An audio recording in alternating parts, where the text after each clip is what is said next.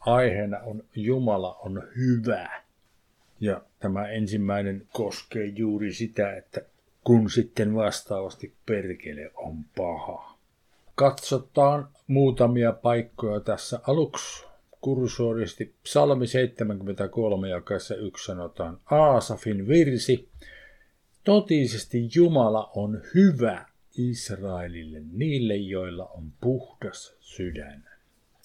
Jumala on hyvä. Ja sitten tämä on osoitettu Israelille nimenomaan. Ja Uuden testamentin nimenomaan Paavalin kirjoitten perusteella me ymmärrämme, että myös me pakanat, kun olemme tunnustaneet Jeesuksen Herraksi ja uskoneet sydämessäni, että Jumala hänet kuollasta herättänyt, olemme tulleet osallisiksi niistä lupauksista, jotka Jumala antoi Israelille. No samasta asiasta Jeesus Kristus, meidän Herramme, sanoi itse seuraavaa. Markuksen evankeliumi 10. luku jakeet 17 ja 18. Ja hänen, siis Jeesuksen siellä tielle mennessään, juoksi muuan hänen luoksensa, polvistui hänen eteensä ja kysyi häneltä, Hyvä opettaja, mitä minun pitää tekemään, että minä ian kaikki sen elämän perisin? Mutta Jeesus sanoi hänelle, miksi sanot minua hyväksi? Ei kukaan ole hyvä paitsi Jumala yksin.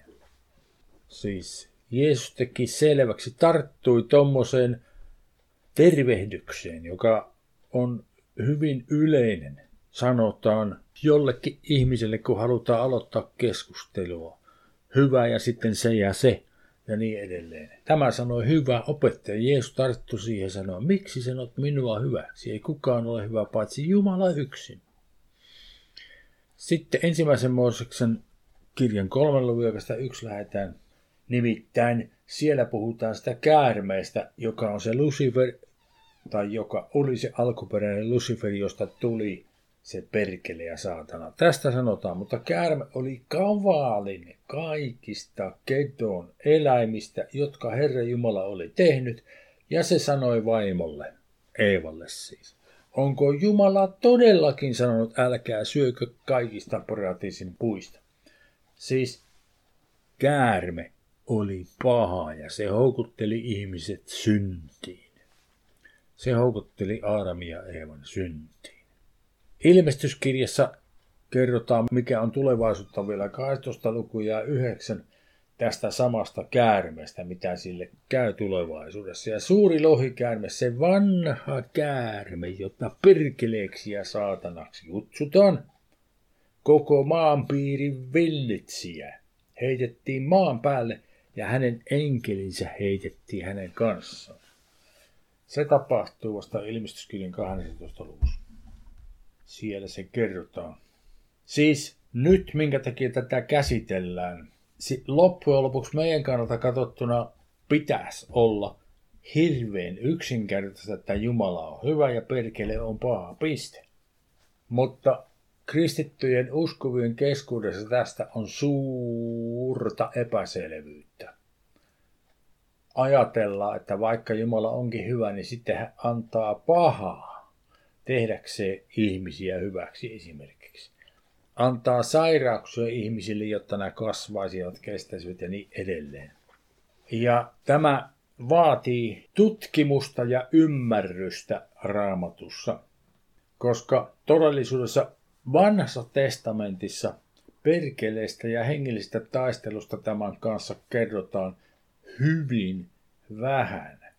Vanhan testamentin uskovien keskuudessa ei ollut semmoista selvyyttä, mikä meillä pitäisi nyt olla, että perkele on paha ja Jumala on hyvä. Ne ei välttämättä edes tienneet, että oli olemassa perkele. Perkele mainitaan mun ymmärtääkseni vaan käytännössä katsoen kahdessa paikassa. Ja tästä taistelusta puhutaan vielä Danielin kirjassa. Luetaan Danielin kirjan 10. luku läheteekästä 10. Luetaan 10. 14 ja sitten vielä 2 jaetta 20 ja 21. Daniel kertoo tässä. Ja katso, käsi kosketti minua ja ravisti minut hereille, polvieni ja kätteni varaan, ja hän sanoi minulle, Daniel, sinä otollinen mies, siis Häntä ravisti enkeli. Jumalan enkeli on, joka hänelle tuli puhumaan. Daniel, sinä otollinen mies, ota vaari niistä sanoista, jotka minä sinulle puhun, ja nousa seisomaan, sillä minut on nyt lähetetty sinun tykösi.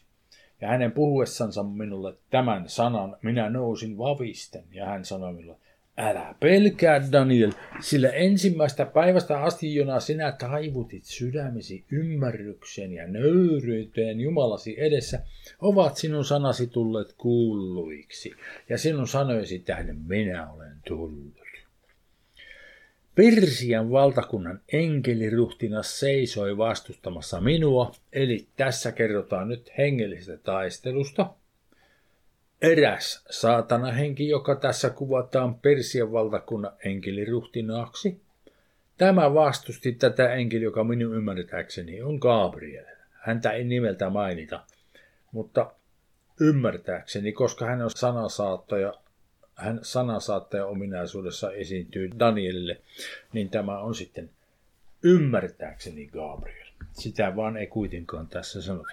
Siis tämä Persien valtakunnan enkeliruhtinas seisoi vastustamassa tätä enkeliä, Jumalan enkeliä 21 päivää, mutta katso, Mikael, yksi ensimmäistä enkeliruhtinasta. Nyt Mikael mainitaan nimeltä. Mikael on se, jonka Jumala lähettää taistelemaan näitä hengellisiä taisteluita nimenomaan, kun tarvis on. Mikael, yksi ensimmäistä enkelin ruhkinasta, tuli minun avukseni, sillä minä olin jäänyt yksin sinne Persian kuningasten tykö.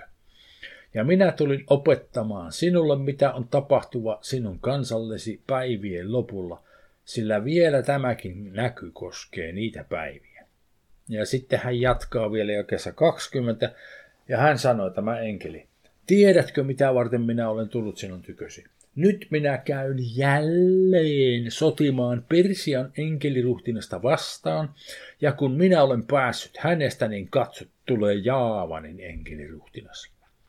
Mutta minä ilmoitan sinulle, mitä on kirjoitettuna totuuden kirjassa, eikä ole ketään muuta vahvistamassa minua heitä vastaan, paitsi teidän enkeliruhtinanne Miikael. Siis siinä pikkusen raotetaan ymmärrystä siitä, että meillä on hengellinen vastustaja. Heillä oli hengellinen vastustaja, niin kuin meilläkin nyt vielä on. Sitten Jobin kirjassa kerrotaan ensimmäinen luku, jakeessa 6 ja 7, samat täsmä, lähestulkoon täsmälleen samat sanat tulevilla toisella luvun ensimmäisessä ja toisessa jakeessa.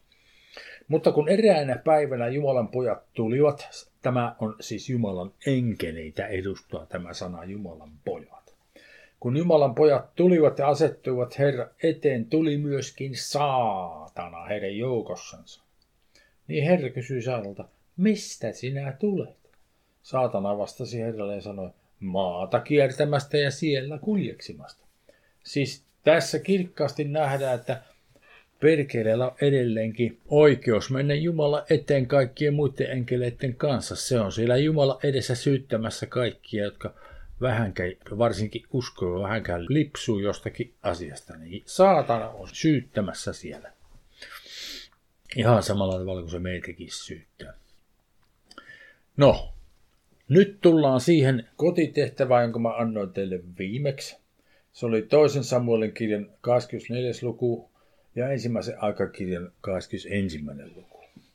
Nämä minä pyysin teitä lukemaan ja miettimään ja tutkimaan ja pähkäilemään, mistähän täällä oikein mahtaisi olla kysymys. Toinen Samuel 24 kestä yksi lähetään. Mutta Herran viha syttyi taas Israelia kohtaan niin, että hän yllytti Daavidin heitä vastaan sanoen, mene ja laske Israelia Juuda. Tässä sanotaan, että Herran viha. Herra on Jehova, Jehovan viha. Jehova edustaa, Jehova on Jumala erisnimi. Tämä on, josta tässä kerrotaan.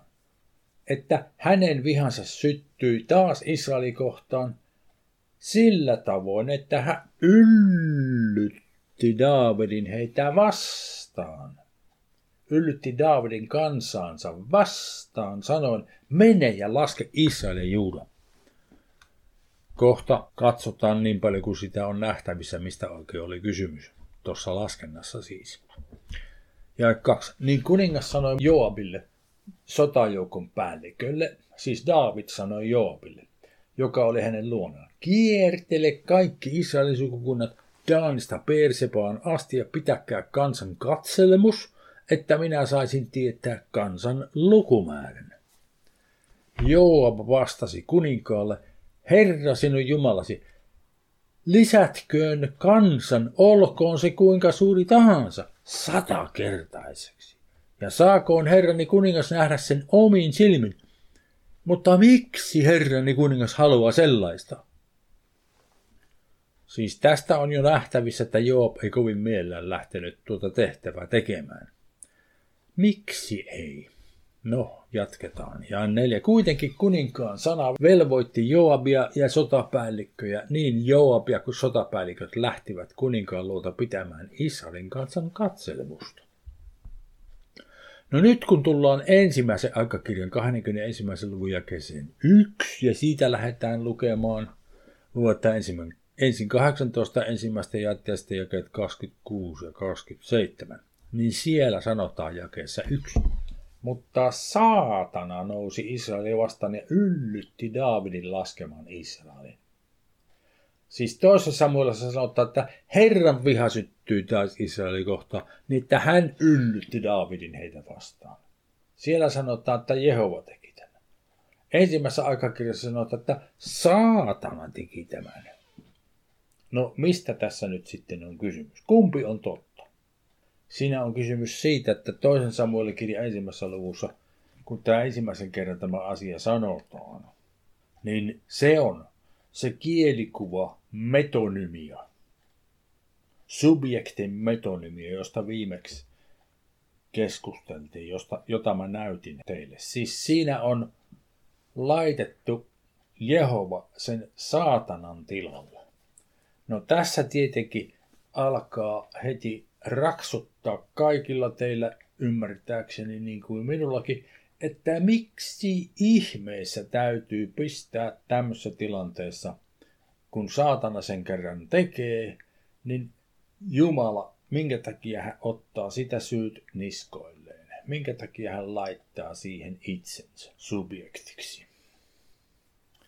Niin ymmärtääkseni sen varsinainen syy, minkä takia vanhassa testamentissa näitä asioita sekä hyvää että pahaa käsitellään tällä tavalla, johtuu siitä, että silloin kun Aadam ja Eeva lankesivat, mikä on siis tosi paradoksaalista kyllä, että samalla kun he lankesivat, samalla kun he menettivät sen henkensä, mikä heillä oli, Jumalalta tullut pyhähenki, joka tekee sitä Jumalan kaltaisen. Samalla kun he sen menettivät, he saivat ymmärryksen hyvästä ja pahasta, kun he söivät sitä hyvän ja pahan tiedon puusta. Heille tuli jonkinnäköinen käsitys siitä, että olemassa myös pahaa. Siihen mennessä kaikki oli ollut hyvin heidän elämässänsä.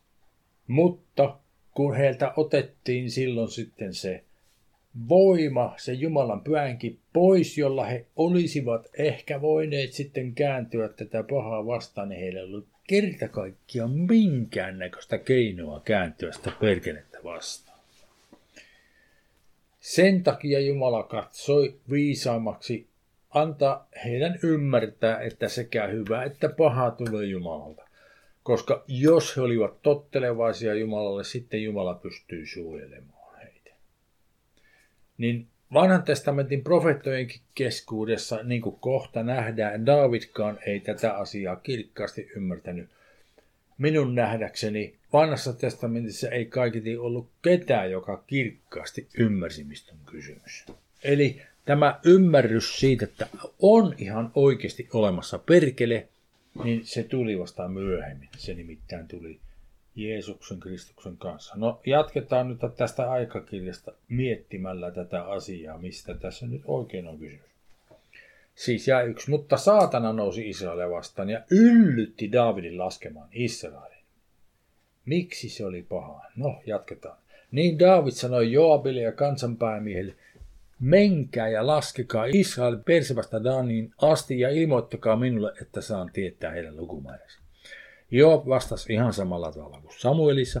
Herrat, lisätköön kansansa, olkoon se kuinka suuri tahansa satakertaiseksi. Ovathan he, herrani kuningas, kaikki herrani palvelijoita. Miksi herrani pyytää tätä? Miksi Israel näin joutuisi vikapääksi? Kuitenkin kuninkaan sana velvoitti Joabia, niin Joab lähti ja kierteli koko Israelin. Sitten hän tuli Jerusalemiin. Siis jakessa kolme pikkusen avataan vielä enemmän. Miksi Israel näin, miksi Israel näin joutuisi vikapääksi? Millä tavalla se Israel joutuu vikapääksi? Mistä tässä on kysymys? Mutta Joab tiesi tämän. Ja viisi.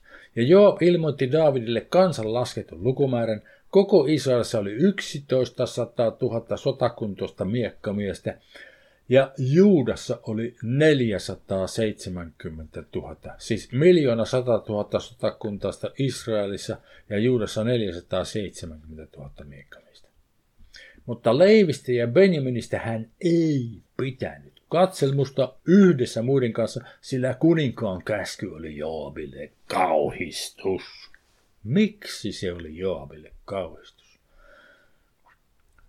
No, nyt sitten toisessa Motion kirjassa kerrotaan ensimmäisestä katselmusta, mikä ikinä on tehty minun ymmärtääkseni. Kun Jumala on pyytänyt jotakuta laskemaan. Ja tässä tilanteessa se oli Mooseksen johdolla se tehtiin. Toinen Mooses 30. luku ja 11 ja 12. Ja Herra puhui Moosekselle sanoin.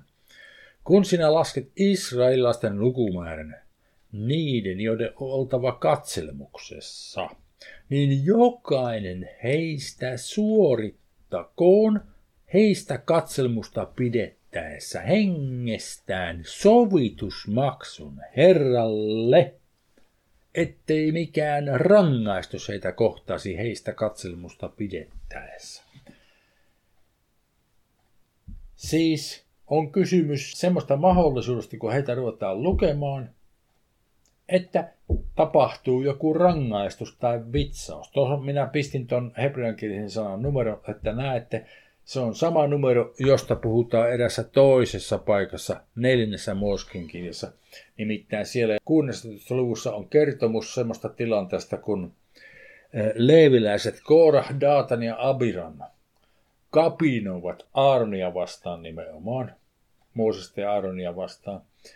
Ja sitten heidät surmattiin ja seuraavana päivänä sitten Israelin kanssa rupesi syyttämään Moosesta ja Aaronia siitä, että nämä oli tapettu.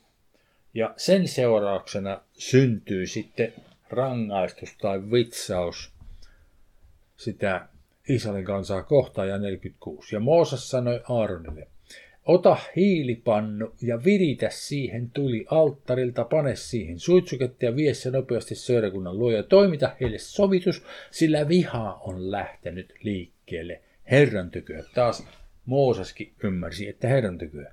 Vitsaus, tämä on nyt se sama sana. SH 5063 se numero.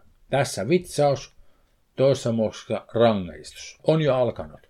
Ja Aaron teki niin kuin Mooses oli käskenyt ja riensi seurakunnan keskelle. Ja katso, vitsaus, edelleen sama sana, oli jo alkanut kansan keskuudessa. Silloin hän suitsutti ja toimitti kansalle sovituksen.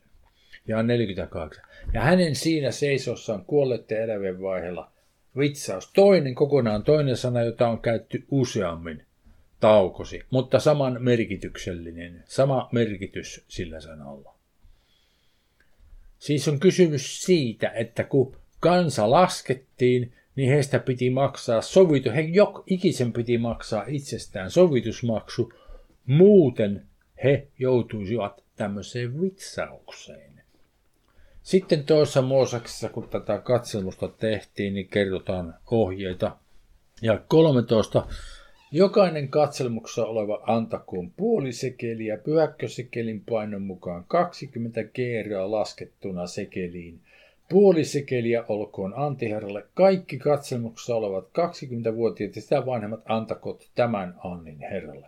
Rikos älköön antako enemmän älkönkä köyhä vähemmän kuin puoli sekeliä antina herralle maksaaksenne sovituksen hengestänne ja ota sovitusrahat israelaisilta ja käytä ne palvelukseen ilmestysmajassa, että israelaiset johdatet, otettaisiin muistoon Herra edessä teidän henkenne sovitukseksi. Siis tuo annettiin käskyksi sen tehtäväksen katselmuksen yhteydessä näiden ihmisten suojelemiseksi. No nyt kun palataan siihen tähän tota, ensimmäisen aikakirjan kertomukseen jakeesta 6, seuraava ja on seitsemän täällä. Mutta tämä asia oli Jumalan silmissä paha, mitä David halusi Joabin ja sotapäällikköjen tekevän. Ja hän löi Israelita. Sanotaan tässä, että hän löi. Niin se, joka löi Israeli, ei ollut Jumala, Jehova, vaan se saatana edelleenkin. Saatana yllytti Daavidin tekemään tämän ja saatana, kun Daavid sen sitten teki, eikä nämä ihmiset maksaneet itsestään minkäännäköistä sovitusmaksua, niin ne jäivät suojelusta vaille ja sitten saatana rupesi, rupesi tota, järjestämään niille vitsauksia. Ja seitsemän. Mutta tämä asia oli Jumalan silmissä paha, se mitä Daavid teki. Ja hän löi Israelin. Niin David sanoi Jumalle, minä olen tehnyt suuren synnin tehdessäni tämän, mutta anna nyt anteeksi palvelisen rikos, sillä minä olen menetellyt yleen tyhmästi. No siinä David totesi tehneensä väärin ja katui, niin kuin Davidilla aina oli tapana tehdä. Siis Saul ei katunut eikä Salomo katunut, kun ne tekivät väärin, mutta David katui. Ja Herra puhui Gaadille, Davidin näkijälle, joka oli siis profeetta. Daavidin profeetta. Näin. Mene ja puhu Daavidille. Näin sanoo Herra. Kolme minä asetan sinun eteesi. Valitse itsellesi yksi niistä, niin minä teen sen sinulle. Niin Gaad meni Daavidin tykö ja sanoi hänelle, näin sanoo Herra, valitse itsellesi joko kolme nälkävuotta tai kolme kuukautta hävitystä ahdistajaisi vainotessa – vihollistesi miekka kintereilläsi, tahi kolmeksi päiväksi Herran miekkää ruttotauti maahan, Herran enkeli tuottamaan tuhoa koko isälle alvalle. Katson nyt, mitä minä vastaan hänelle, joka minut lähetti. David vastasi Galli, minä olen suuressa hädässä tahdon langeta Herran käsiin, sillä hänen laupeutensa on sangen suuri, ihmisten käsiin minä en tahdon langeta. Siis ei David ymmärtääkseni myöskään kirkkaasti ymmärtänyt, mistä on kysymys. Ja 14. Niin Herra antoi ruton tulla Israeliin ja Israelista kaatui 70 000 miestä. 70 000 miestä kaatui tästä syystä, koska heillä ei ollut sitä Jumalan suojelusta, koska ne ei ole maksaneet sitä katselmusmaksua, koska Jumala ei ollut koko asian takana, vaan saatana oli yllittänyt yllyttänyt Daavidin tekemään tämän ja 15. Ja Jumala lähetti enkelin Jerusalemia vastaan tuhoamaan sitä, ja kun se sitä tuhosi, katsoi Herra siihen ja katui sitä pahaa ja sanoi, tuhoja enkelille. Jo riittää, laske kätesi alas, ja Herra enkeli seisoi silloin Jebusilaisen, Jebusilaisen Ornanin puimatantereen luona. Kun David nosti silmänsä ja näki Herran enkelin seisovan maan ja taivaan välillä, kädessänsä paljastettu miekka ojennettuna Jerusalemin yli, lankesivat David ja vanhimmat säkkeihin verottuina kasvoillensa. Ja David sanoi Jumalalle, minähän käskin laskea kansan, ja minä siis olen se, joka olen tehnyt syntiä ja menetellyt pahoin, mutta nämä minun lampaani, mitä he ovat tehneet? Herra minun Jumalani, sattukoon sinun kätesi minuun ja minun isäni perheeseen, mutta ei sinun kansaasi sille vitsaukseksi. Silloin Herra enkeli käski Kaadin sanoa Daavidille, että Daavid menisi pystyttämään Herralle alttarin Jebusilaisen Ornanin puimatantereelle, ja hän tietysti teki sen.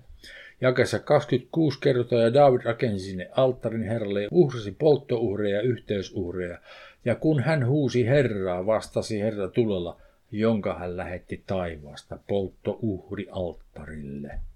Ja Herra käski enkelin pistää miekkansa tuppeen. Siis tämä kertomus on siis kyllästetty sillä ymmärryksellä, että kun puhutaan, että Jumala teki, niin se oli se kielikuva metonymia, subjektin metonymia, missä niin täytyy pistää saatana Jumalan tilalle ymmärtääkseen tämä ihan oikein niin kuin se meni. Ja ei Daavidkaan tätä ymmärtänyt. Ja tässä on nyt sitten tunnusmerkki. Kun raamatussa sanotaan, että Jumala on oikeudenmukainen, niin onko se oikeudenmukainen rangaistus, että Daavid tekee pahaa ja kansaa sitten rangaistaan? Minun mielestä ei ole. No se on tunnusmerkkinä siitä, että Jumala ei ole sen takana. No kuka sen takana on? No saatanahan sen takana on. Siis tämä ominaisuus saatanasta on nähtävissä kaikissa paikoissa. Esimerkiksi tällä hetkellä satuin näkemään dokumentin asiasta, on semmoinen uigurivähemmistö Kiinassa. Ja sitten joku semmoinen pitkälle koulutettu uigurimies oli päässyt pois sieltä ja asuu nyt Yhdysvalloissa ja kertoo niille, mitä siellä ihan oikeasti tapahtuu, niin sitten nämä kiinalaiset oli ottaneet selvää tämän miehen perheestä ja kostivat sen miehen perheelle sitten sitä, vaikka se on niin kuin perheenjäsenet täysin syyttömiä siihen, mitä tämä mies teki niin kuin niiden kiinalaisten kannalta. No, saatana käyttäytyy tällä tavalla niin kuin koko ajan. Jos on mahdollista, niin se ihan oikeasti järjestää vitsauksia uskoville. Nimenomaan uskoville se järjestää niitä. Jos sillä on joitakin, jotka tekee sen omaa työtä kiltisti niin kuin se haluaa, niin niitä se pitää hengissä ja terveenä ja ne menestyvät ja niin edelleen. Mutta jos on uskovia, jotka tekee syntiä, niin sitten se, kun ovi aukeaa, niin sitten se tekee kaiken näköistä pahaa niille uskoville. Ja se ei ole oikeudenmukainen. Sen ei ole tarkoituskaan olla. Se, se, se niin kuin ihan oikeasti viis välittää siitä, onko joku oikein tai väärin. Se tekee vaan mitä se haluaa, jos se vaan suinkin pystyy. Ja ainut, joka pystyy sitä estämään meidän elämässämme, on itse Jumala, joka suojelee meitä Kristuksessa Jeesuksessa, kun me vaellamme hänen ohjeittensa mukaan. Sen takia on niin äärimmäisen tärkeää, että me rakennamme sen yhteyden Isään Jumalaa, hänen poikansa Jeesus Kristuksen kautta, joka kertoo meille, mitä kussakin tilanteessa kandee tehdä. Ja sitten jos me sitä huolimatta vielä teemme virheitä, niin hän korjaa ne meidän virheet ja kääntää sen pahan, mitä me ollaan tehty hyväksi, jos me halutaan kääntyä hänen puoleensa. Siis tämä ymmärrys, että kun tehdään pahaa, niin tulee vitsauksia, niin ei tule sen takia, että Jumala on niin säätänyt, vaan tulee sen takia, kun perkele pääsee tekemään pahaa. Kun uskovat tekee syntiä, niin silloin syntyy niitä kirouksia just, joita se perkele pystyy toteuttamaan meitä vastaan. Menemme eteenpäin tässä. Johanneksen ensimmäinen luku ja 17. Siis raamatussa on yksi äärimmäisen tärkeä ajallinen niin kuin, kiinnekohta, jota ennen asiat oli yhdellä tavalla, jonka jälkeen asiat on toisella tavalla. Ja tämä on nimittäin se kohta, kun Jumala lähetti poikansa Jeesuksen, Kristuksen maapallon päälle, selvittämään näitä asioita. Kun Kristus tuli, niin tilanne muuttui. Nimenomaan meidän ymmärryksemme suhteen se tilanne muuttui. Johanneksen ensimmäisen luvun jakessa 17 sanotaan, sillä laki on annettu Mooseksen kautta. Armo ja totuus, tahi sana todellisuus, kohta käsitellään sitä tarkemmin. Se, mitenkä asiat ihan oikeasti on, on tullut Jeesuksen Kristuksen kautta. Sitä todellisuudesta ei ollut kirkasta ymmärrystä Mooseksen aikana ainoastaan laista oli. Sitten se 18 sanotaan, ei kuka ole Jumalaa milloinkaan nähnyt. Ja siinä on seuraavia vaihtoehtoja. Nähdä silmillään, nähdä mielessään, tai käsittää, tuntea tai oppia tuntemaan kokemuksen kautta tai katsoa. Niin nimenomaan se kakkosmerkitys.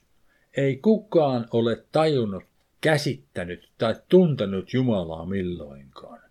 ainokainen poika, joka on isän helmassa, siis Jeesus Kristus, on hänet ilmoittanut. Jeesus Kristus on ilmoittanut loppujen lopuksi, millainen Jumala on. Että Jumala nimittäin on hyvä. Kyllähän se on sanottu vanhassakin testamentissa, mutta ei niin selkeästi kuin sitten, kun Jeesus Kristus tuli, koska sitten kun hän tuli, niin se oli absoluuttisen selvää sen jälkeen, mitä hän kertoi ja mitä Uuden testamentin kirjassa on ilmestetty, että Jumala on absoluuttisen hyvä, eikä hän ikinä tee mitään epäoikeudenmukaista eikä mitään pahaa. No toi sana totuus, jonka, jonka mä kääntäisin mielellään myös, lisäisin ton sanan todellisuus siihen. Se on kreikan sana aletheia, totuus tai oikeellisuus sellaisena, ja sitten Novumin sanakirjassa sanotaan, aletheia on kreikan kielen tärkein totuutta tarkoittava sana. Alun perin sana tarkoitti vastakohtaa valheelle tai viittasi salassa olleen paljastamiseen. Kreikkalaisessa filosofiassa sana saa usein merkityksen se, mikä todella on olemassa, kaiken näennäistodellisuuden takana oleva todellisuus. Se on mitä se aletia tarkoittaa. Ja Jeesus Kristus tuli ilmaisemaan tämän meille. Nimittäin juuri, että Jumala on hyvä ja perkele on se, joka tekee kaiken pahan ja se on paha. Sitten siitä jatketaan vielä ensimmäisen Johanneksen kirjeen kolmannen luvun kahdeksan sanotaan. Joka syntiä tekee, se on perkeleestä, sillä perkele on tehnyt syntiä alusta asti.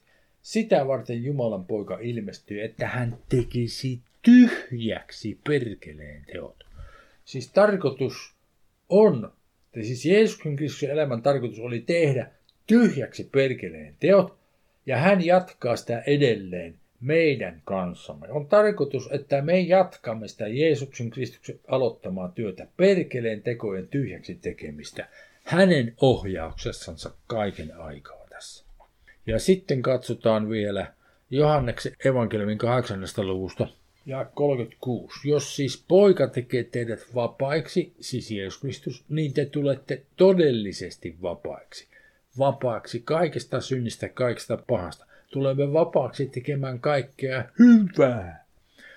Minä tiedän, että te olette Abrahamin jälkeläisiä, mutta te tavoittelette minua tappaaksenne, sanoi Jeesus, koska minun sanani ei saa tilaa teissä. Minä puhun, hän puhuu tässä siis juutalaiselle fariseukselle. Mitä minä olen nähnyt isäni tykönä, niin tekin teette. Mitä olette kuulleet omalta isältänne? He vastasivat ja sanoivat hänelle, Abraham on meidän isämme. Jeesus sanoi heille, jos olisitte Abrahamin lapsia, niin te tekisitte Abrahamin tekoja. Siis nämä fariseukset. Mutta nyt te tavoittelette minua tappaaksenne miestä, joka on puhunut teille totuuden, jonka hän on kuullut Jumalalta. Niin ei Abraham tehnyt te teette isänne tekoja. He sanoivat, me emme ole avirikosta syntyneet. Vihjätän niin kuin sinä. Meillä on yksi isä, Jumala. Jeesus sanoi heille, jos Jumala olisi teidän isänne, niin te rakastaisitte minua, sillä minä olen Jumalasta lähtenyt ja tullut.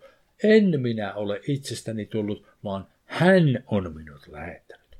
Minkä tähden te ette ymmärrä minun puhettani? sen tähden, että te ette kärsi kuulla minun sanaani.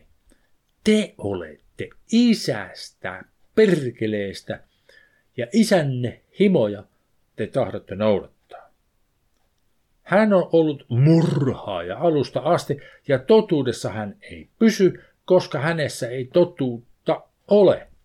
Kun hän puhuu valhetta, niin hän puhuu omaansa, sillä hän on valhettelija ja sen isä mutta minua te ette usko sen tähden, että minä sanon totuuden. Siis Jeesus Kristus paljasti sen perkeleen pahuuden ihan perusteellisesti. Ja se perkele yrittää peittää sitä pahuuttansa koko ajan. Se edelleenkin lykkää kaiken syyn Jumalan niskoille, jos suinkin mahdollista. Sitten mulla on tässä vielä muutamia paikkoja, mutta voitte lukea nämä läpi, nämä on tuttuja, näitä on katsottu aikaisemmin. Luetaan toi apostolien tekojen 10. luku vielä lopuksi. 10. luku 36. Sen sanan, jonka hän lähetti Israelin lapsille, siis Tämä on kymmenessä luvussa. Tämä on Pietari. Joo, Pietari puhuu tässä. Korneliuksen huonekuntalaisille.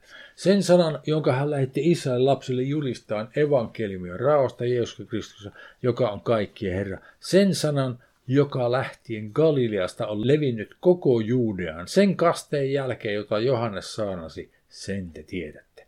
Te tiedätte, kuinka Jumala pyhällä hengellä ja voimalla oli voidellut Jeesuksen nasaretilaisen, hänet, joka vaelsi ympäri ja teki hyvää ja paransi kaikki perkeleen valtaan joutuneet, sillä Jumala oli hänen kansansa. Jos joku on sairas, niin se on perkeleen valtaan joutunut. Siis jos uskova sairastuu, niin se ei sairastu Jumalan tahdosta, vaan se sairastuu perkeleen. Tämä on äärimmäisen selkeä ja kirkasta ihan oikeasti, ja tästä meidän täytyy pitää tiukasti kiinni. Tästä ymmärryksestä, että kaikki paha, mikä meitä kohtaa, se tulee saatanasta. Ja Jumala pystyy suojelemaan ja Jumala pystyy kääntämään pahankin hyväksi, kun me näemme tehneemme väärin ja kadumme, muutamme mielemme tulemme Jumalan syliin uudestaan.